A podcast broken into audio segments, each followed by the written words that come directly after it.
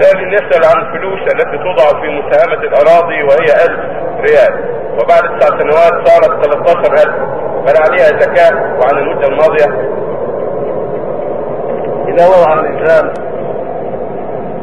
دراهم مساهمة في أرض أو نحوها للبيع فإنه يزكيها كل سنة حسب قيمتها.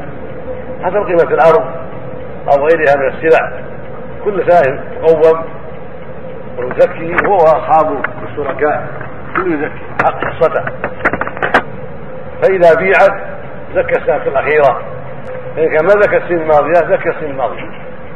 زكى السنة حسب زكاتها وأخرجها بعد ذلك. ولكن لا يلزمه أن يزكيها على السنة الأخيرة لا. كل سنة على حسابها السنة الأولى على قدر قيمتها. الثانية على قدر قيمتها. وهكذا. لأن لأن القيم تختلف. قد تكون في أول أمر رخيصة ثم غالية. قد تكون بالعكس أول غالية ثم رخصت. فتلزمه القيمة. في كل سنة بحسبها.